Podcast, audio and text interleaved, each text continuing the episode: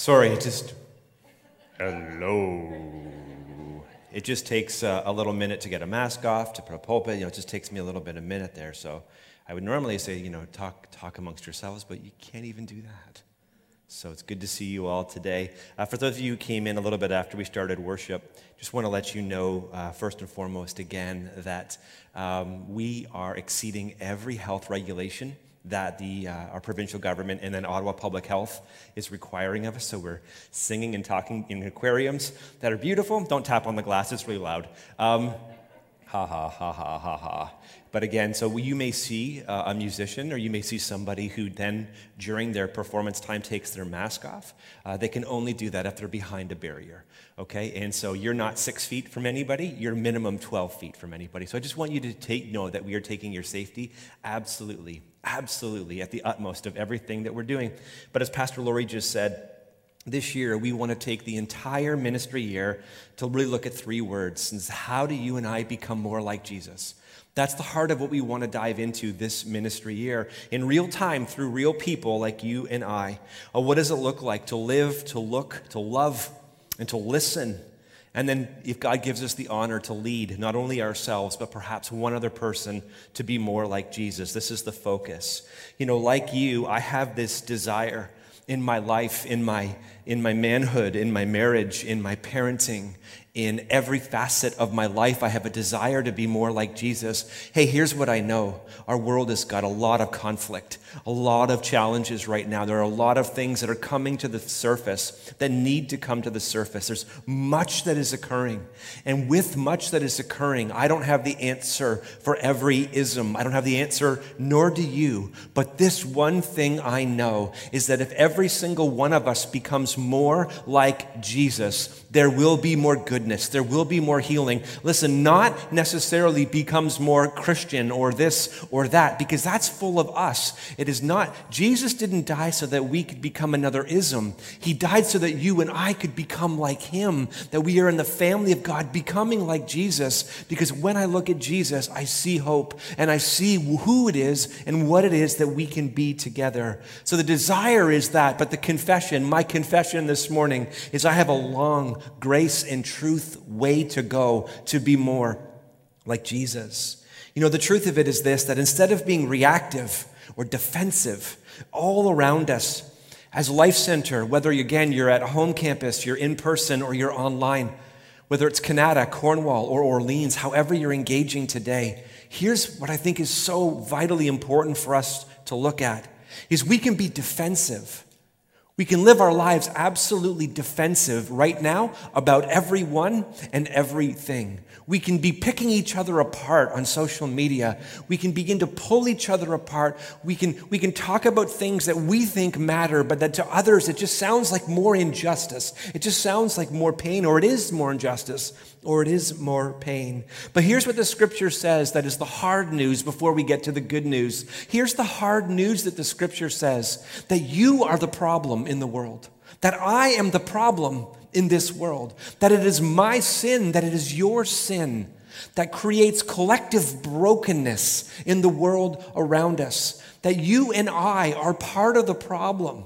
You know, some of you have been waiting a long time to tell someone that they're the problem. Don't do it now, but just hold it in your heart. Say, my pastor said, You're the problem. That's what I heard today. Well, then you're contributing. No, no, the truth of it is, come on, like you and I are part of the problem. That's what Jesus said is that if there's the bullseye on the target, the scripture says that we all fall short and that it's my sin and it is your sin that is creating the brokenness, whether it is individual or systemic, that it is our issues, it is our sin that is creating brokenness seen all around us everywhere. And here's the thing, especially when you hear the words that I just said a moment ago intentionally, like, you're the problem, I'm the problem, we are the problem. As soon as we say those words, again, it can be defensiveness in our heart. And here's what we have to understand the difference. When I say something like this, you're the problem, I'm the problem, we're the problem, when I say that, you and I have to understand the difference between fault and responsibility.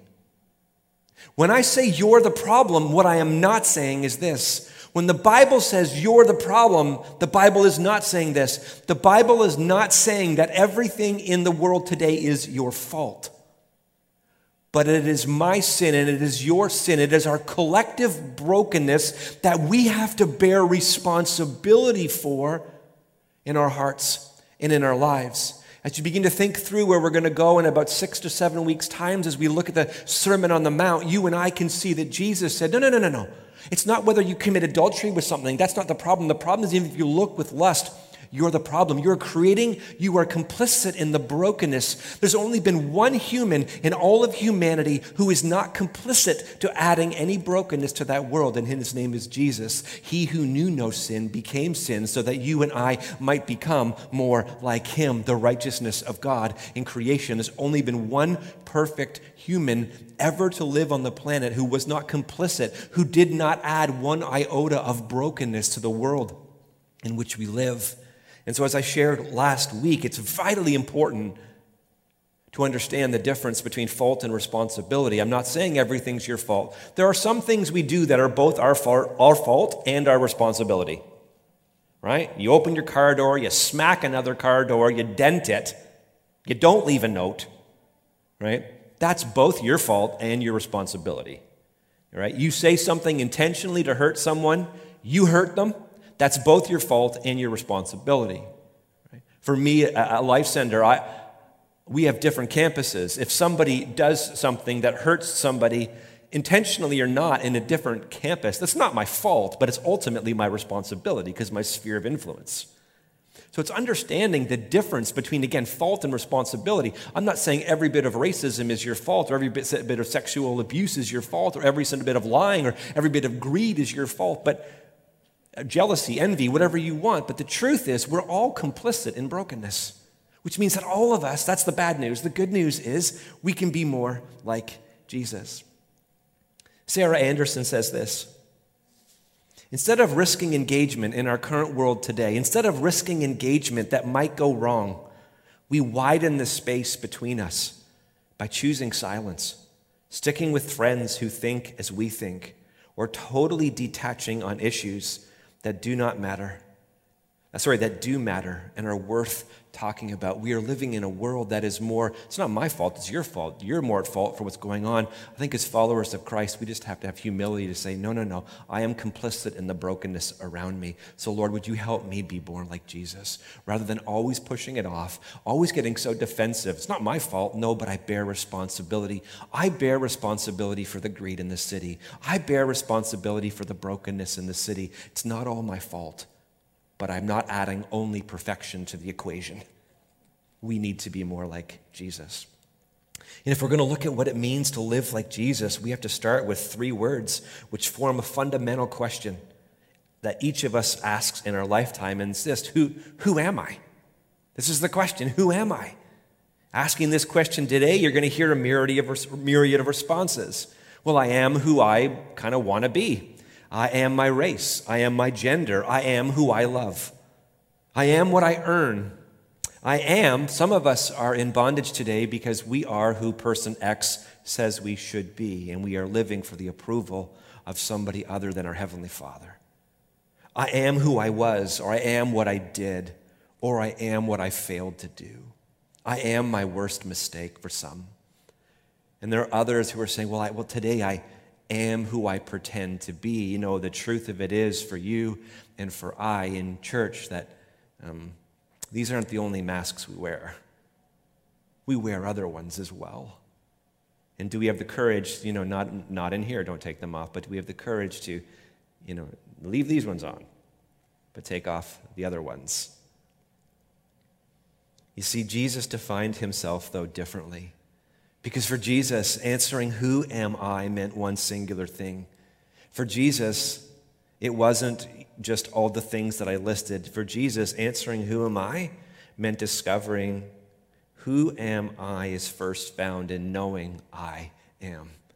Jesus defined who he was in his relationship to the Father primarily.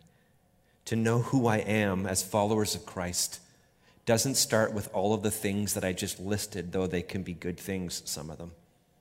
No, it starts with examining my relationship to the God of the universe. Seek first the king and his kingdom, and then all these things. Not seek all these things, and then you get the king and the kingdom. If you seek all these things, you'll have no room for the king and no room for the kingdom. The first words we see from Jesus in Luke chapter 2 is this moment where there's this beautiful interaction that he has with his parents. I say a beautiful interaction because it's, it's beautiful to us. It wasn't beautiful to his parents, they were pretty perturbed. He is lost to them, and after three days, how I many if you're looking for your child for three days, you're a perturbed parent? That's a long time. Okay, I have to look for my kids for three minutes in the house, even, you know, it gets testy. Three days. And after three days, when he finds, they find Jesus in the synagogue, and he says to them, Why were you looking for me? What a curious question to ask parents. Why were you looking for me? And then he said this. He isn't saying, Why were you looking for me? Like you don't care about me. He's simply saying, How did you not know that I'd be in my father's house? And could you imagine for that mo- moment, even Joseph's heart,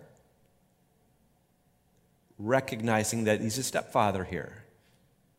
Because Jesus begins to identify who he is by his relationship to the God of heaven, not by a lot of other things. And then at his baptism, we see there's this other moment in Matthew 3, verses 16 to 17. And when Jesus was baptized, immediately he went up from the water, and behold, the heavens were opened to him, and he saw the Spirit of God descending like a dove, coming to rest on him. And behold, a voice from heaven said, This is my beloved, what? This is my beloved Son, in whom I am well pleased. He had done no miracles, preached no great sermons. But the God of the universe said, No, no, this is my beloved Son in whom I am well pleased. And from here, Jesus goes into the wilderness for 40 days. He is tempted. Then he gathers 12 disciples. And as they say, the rest is history. But how does his ministry start?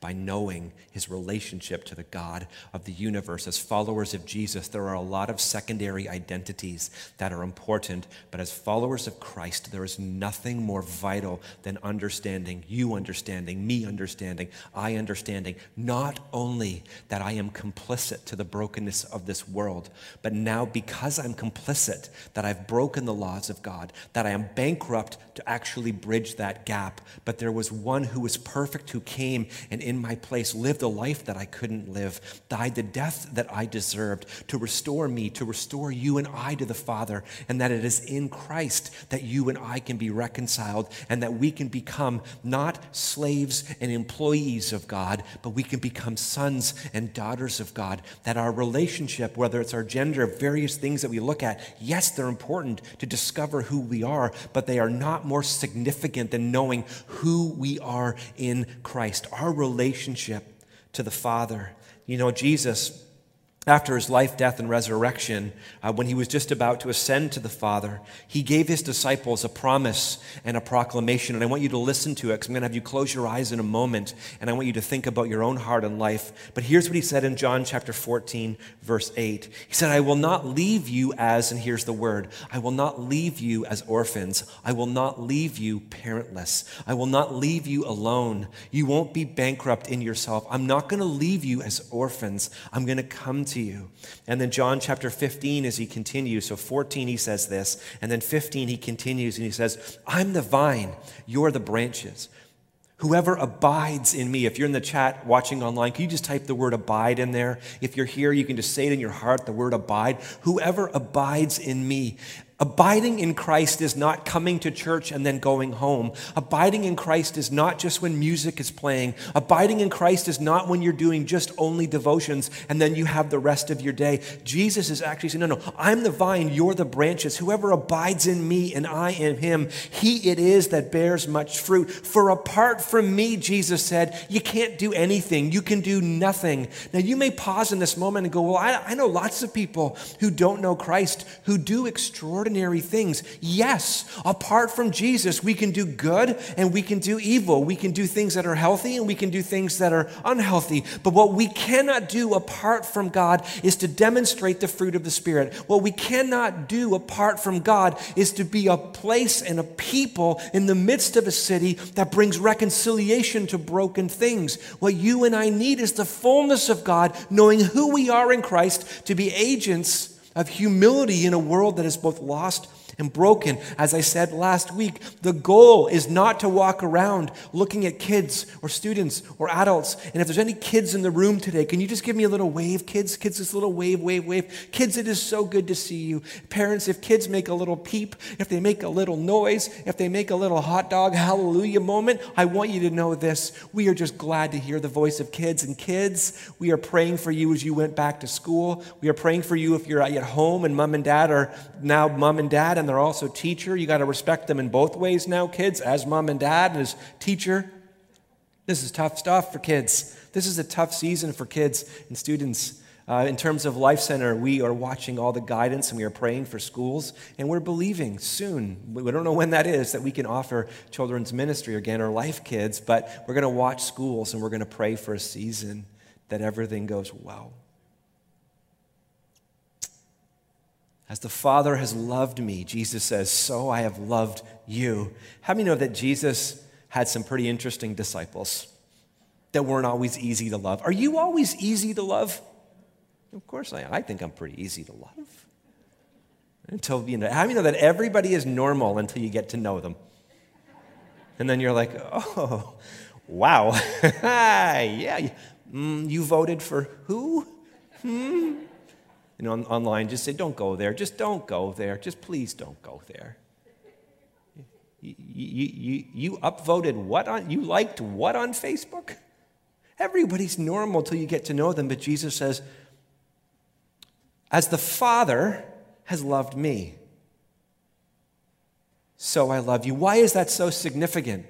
Because if Jesus would have given a different type of love here, it wouldn't have been as hopeful. So Jesus says, No, no, no, I'm going to love you with the type of securing identity love that only the God of the universe can give. As the Father has loved you, so has loved me, so I have loved you. And then he said, Abide in my love. Now, I wish I could tell you this. I wish I could tell you that abiding in God's love is a one and done thing. Salvation is a one and done thing. When you surrender your heart to Jesus and open your heart, now some people are going to talk about backsliding and different things. That's a talk for a different day. But truthfully, there's this beautiful space that when you and I surrender our hearts to God, that we are saved by grace, that truth touches our hearts. We are saved by the grace of God. It's a one and done thing. But how many of you know that abiding in God, abiding in the love of God, is not a one and done thing? It is a daily thing. It is sometimes in a given day, it can actually be a moment to moment thing. In some seasons in life, it's a second by second thing. In crisis, in challenge, in diagnosis, in discouragement, in deep disappointment, in all of these things, our hearts don't stay put, they drift. They drift and they long to sometimes find these different places and homes. Jon Tyson put an excellent summary together, which inspired what I'm just going to share in just a moment. We've adapted it, but it inspired what we're going to share today of what it can look like. I want to read up some symptoms now. In this moment, I want you to think about your life as I begin to read these things. And I want you to ask yourself, where is your identity? So, again, whether you're here in person or at home, a home campus, online, where is my identity truly rooted in this season? And what is this season revealing about my rootedness. I did a um, I don't know what it's called, a Zoom call. Yes, I did a Zoom call this week. It wasn't Zoom, I was in something else, but I don't remember what it was called, but it was a video conferencing thing. But I did it this week with a few other pastors. And one of the pastors who was on it with us gave an expression that his father always said to him, and he called it the toothpaste expression, and it is this toothpaste, when the toothpaste tube is squeezed, whatever's on the inside comes out. And so this season, we're all being squeezed and what's on the inside's coming out. And if you're anything like me, I like some things that are coming out, not so much other things. One prayer I always have is God, I just bless what you're doing, coming or going. If it's going, let it go, go far, far, far from me. Right? But I like some things that are coming out, not others. What this, so the season that we're in right now is a revealing season. Crisis reveals what's in there in a, in a, in a phenomenal way. So I want you to do something with me. And some of you may uh, fall asleep in this moment, and, and that's okay. Well, some of you fall asleep every week without permission, and that's okay too. I'm just glad to see human beings. right? Some of you are on a home campus right now and you're listening and you're worshiping and you're taking notes. Others of you are lying in bed right now in your bed with an iPad of your. Head. But I'm just glad you're here. I'm just glad you're being more like Jesus. You don't have to fit into my niche. No performance to be here. You know, it would be great if you put some pants on, but that's, that's, that's, that's your business, not mine. That's, that's not my business. Matthew 15, verse 13 says, we took a sidetrack there, didn't we? Matthew 15, 13 says, Every plant that my heavenly Father has not planted will be rooted up. Don't always mistake things being uprooted from your life from work of the enemy. Sometimes it's the work of God. Every branch in me that does not bear fruit, he takes away, and every branch that does not bear fruit, he prunes, that it may bear more fruit. Sometimes, yes, it can hurt when God prunes, but He doesn't hurt to harm us, He, he prunes to heal us. Very different. So I want you to take a moment, I want you to close your eyes. I mean, you don't have to if you're like, but you can. Just close your eyes. Because what I want to do is I want to read different symptoms. And when you're speaking to ask the Lord in this moment, again, whether you're here or at home, just ask the Lord, the Lord, where, where is my heart? Where is it abiding right now? Where is it abiding today? Is it abiding in you? Am I abiding? Am I living as a son or daughter of the king? Or am I functioning with an orphan heart and an orphan spirit? Here are some symptoms. In your relationships, are you competitive? Not based on personality. Are you competitive? Do you have rivalries? Are you jealous of others? Is everything about success and position? Are you always striving to be better than others? And if you're better, you feel good about yourself. That's one side in your relationships. Do you always have to be right? The other side. In your relationships, do you have humility? And unity is a value, not always agreement, but unity. As you value others, are you able to rejoice in the blessings and and the successes of others. If you see others prospering, are you just able to celebrate them?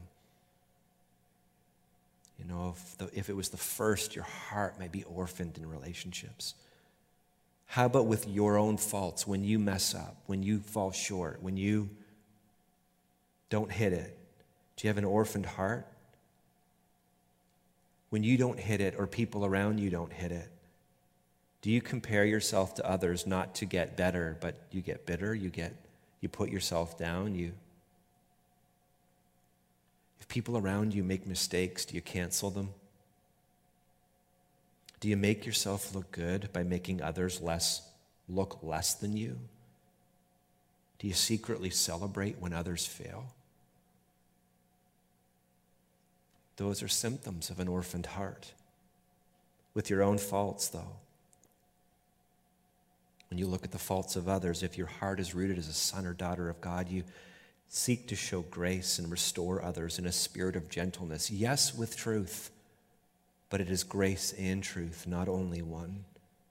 You know, even if it takes a lot of time, you don't give up hope.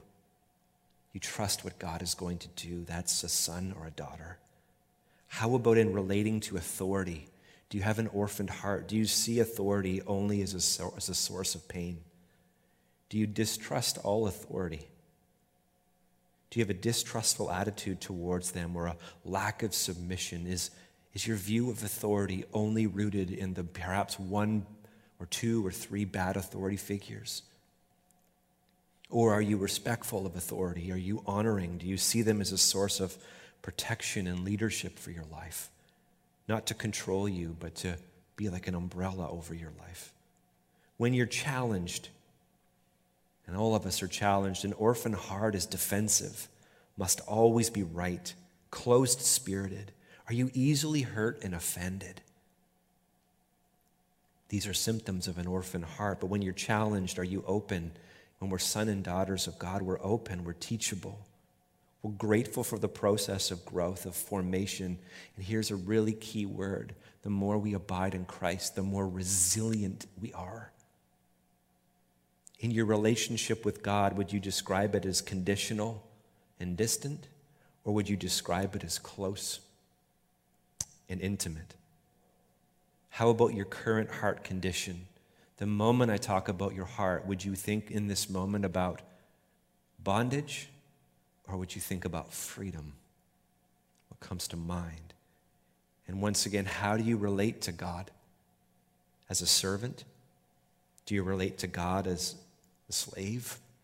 As an employee? That your feelings and emotions of how you're following Jesus are based on how well you did in devotions that week? Then I feel like a good Christian. But if I had a bad week where I watched too much sports or Netflix or just didn't prioritize my time with the Lord, I lacked spiritual disciplines, then it's like, God, I'll make it up to you. I'll make you proud. Are you, does it feel like you have to punch a clock with God, or do you relate to Him as a son, a daughter, a friend, or an heir? You can open your eyes if you want. You see, the truth of it is the more our hearts abide apart from Jesus, the more they can produce orphaned heart beliefs. And that when that happens, the more prone we are to cycles of harm, whose mantra can sound like this that I don't like myself, I, I don't matter, I feel useless, I don't fit in, or even I don't need anyone. It's not my fault. Not my problem, it's your problem. Look at I said, I just said the truth. It's, it's not my problem, it's your problem. It's not my fault, nor is it even my responsibility. And for some, they even get to, I, I just want to give up. But here's the truth Galatians chapter 4, verses 3 to 7 says, In the same way, also, that when we were children, we were enslaved to the elementary principles of the world. But when the fullness of time had come, God sent forth his Son, born of a woman, born under the law, to redeem those who were under the law, so that we might receive adoption as now the Bible says here as sons, and it's not to be, you know, gender exclusive, like that doesn't apply to women. It's talking about inheritance here, but we can actually say as sons and daughters of God. And because you are sons, because you are daughters, because you and I have this inheritance, it said God has sent his son in, God has sent the spirit of his son into our hearts crying, Abba, Father, or directly translated, some of you, when I say it, I cringe, but it's daddy. Father. I say I've never called my father daddy. I'm like, hey dad, how's it going? You know, daddy. I'm always like, I feel it's like too soft or something. I don't know what that is. I got some issues that I'm still working out. But there's this cry of not just father, but it is this dad, that is intimacy, this closeness. So you're no longer a slave. You're no longer an employee. You're no longer a servant, but you're a son or you're a daughter. And if a son, then you are an heir through God. So in Jesus, through the power of confession and community, we keep our heart rooted not in a cycle of harm, but a cycle of hope that says, and sometimes we have to remind others that when it wells up in us, well, I don't like myself. No, no, no, no, no. 1 John 4 10 says that you are loved on your worst day, on your best day, as a son or a daughter daughter of God, that you are loved by the God of, your, of the universe. So your identity doesn't come out of your self worth. Your identity comes out of the Spirit, the work of the Spirit. Your identity is a son or a daughter. Or I don't matter. No, no, no. Jeremiah 29 11 says, You absolutely matter. We just took an entire summer of spiritual gifts saying, God has given every single one of us as followers of Christ spiritual gifts. You matter. Your gifts matter. You showing up matters. You matter intrinsically, not only to the brokenness, but it's not your fault, but it is our collective responsibility to be sons and daughters of God, to be the bride of Christ, to be the church. God says one day all things are going to be made new, but He said, Jesus said, when He came on earth, your kingdom come, your will be done on earth as it is in heaven, that we get to see glimpses of what we will see in fullness one day, that it is our responsibility, it is our joy, and it is our privilege that you and I, with the gifts that God has given you, that He has placed on the inside of you, it does not serve the world for you and I to play small, nor does it serve the world for you and I to be arrogant, but for you and I to be humble, to know that we are sons and daughters of God. If we can become more like Jesus, that we matter. I feel useless. 1 Corinthians 1, verses 3 to 4 says, No, again, as I said a moment ago, you're not useless. You're needed. You're of ultimate value. You are worth every drop of Christ's blood. Don't call yourself useless. I don't fit in. Romans 12, verses 4 to 5 that says differently. It says, no, no, no, you belong. There may have been some bumps to belonging, but you belong. There may be some hardship in working within community. Anybody here by show of hands ever been to a perfect church? Can I see your hands, please? Well, we had it perfect until you showed up. We had it perfect till I showed up. And then when I showed up, imperfection showed up with me. And so, in that place, we have to work hard at this, not just keep polarizing, not just keep distancing ourselves. We got to work at this. I want to give up. 2 Corinthians 4, verse 7 says, No, no, no, no. You have a choice. And this is most vitally, especially again, when we are discouraged or disillusioned by other Christians who are in Christ, but like us, growing in their Christ likeness. And so, if we desire to live like Jesus, it will never be found in abiding in secondary identities. Jesus knew, I am. Therefore, he was able to clearly say, Oh, because I know who God is, therefore, this is who I am. In contrast to a world that takes all these secondary identities and makes them primary things. Is it any wonder if we make secondary identities, even the good one, and we make those primary things, they can't hold the weight of who we are because we are more than just those things. Unknown for the first, relatively unknown for the first 30 years of his life, guess what? Still Jesus. So whether Jesus was in the shadows or in the spotlight, still Jesus. Known wildly in the last three and a half years of his life, didn't make him more prideful, still Jesus. When he was celebrated, you know what? Still Jesus. And when he was betrayed, guess what? Still Jesus. How did Jesus do this in human form? This is who I am. Because my heart and my identity is rooted in who my Father says that I am, not in who all you all say I am. Still, Jesus. Imagine what, with me what might be for your life, for your family, for our church, our church, church, church, church, church, church, church, our church.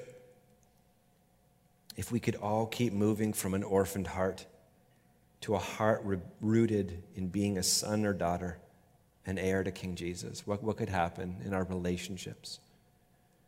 If we took responsibility I'm not saying everything's your fault, it isn't.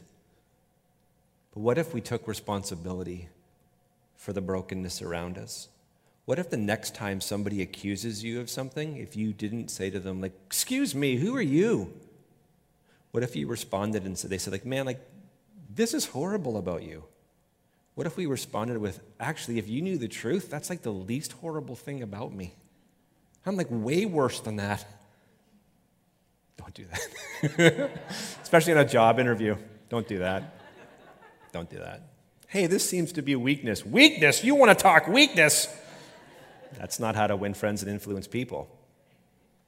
But there is some truth in it saying, no, no. God, you got to work in my heart. What would happen if the pursuit of our lives was to learn how to abide, to learn, to learn how to live on earth like Jesus did. As Pastor Lori comes, I'm going to close in prayer. In the next few weeks, we're going to keep going in the area of our hearts because we're going to talk about offenses, what it is to forgive, reconciliation, and then ultimately restitution. And here's all I know the world needs more Jesus. The world needs more followers of Christ to become like Jesus. In a world filled with fear and anxiety, the world needs followers of Jesus rooted in who the Father says they are to be a non anxious presence in the world in which we live. And don't discount yourself.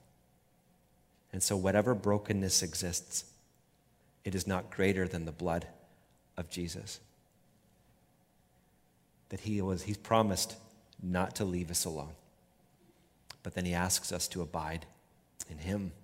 And so if today is revealed where you're not abiding, he is as close as the mention of his name. What do I do? I confess, I repent, and I root. Let's pray. Heavenly Father, in this moment, we admit as a church that we need to become more like you. Uh, not just through Bible school or not just through preaching. We don't need to just think and understand what the Bible says. In our character, in our emotions, in how we live, and how we prioritize our lives, we actually have to live Jesus the way that you lived, not just talk about it. Live the way you lived. And so, Lord, would you give us a grace? Would you give us truth? And would you give us courage? And where we hit it, may we give you glory. And when we fall short, may we encourage one another. And God, may you do in our hearts and lives this year, which we cannot do in and of ourselves, and that is become more like you. Help us to surrender, help us to confess, and help us to trust that you are not only God, but that you're good, even in a pandemic, even in 2020, where it seems like it's just a wha of a year. Father, 2020 is all about vision. And this isn't the year that any of us foresaw. But all the stuff that's being revealed, God, I thank you. It is the work of the Holy Spirit to reveal it so that it can be healed. And so, Father, I pray, let healing flow like a river, like justice flow like a river in our hearts and in our lives. In your name we pray, in Jesus' name. Amen.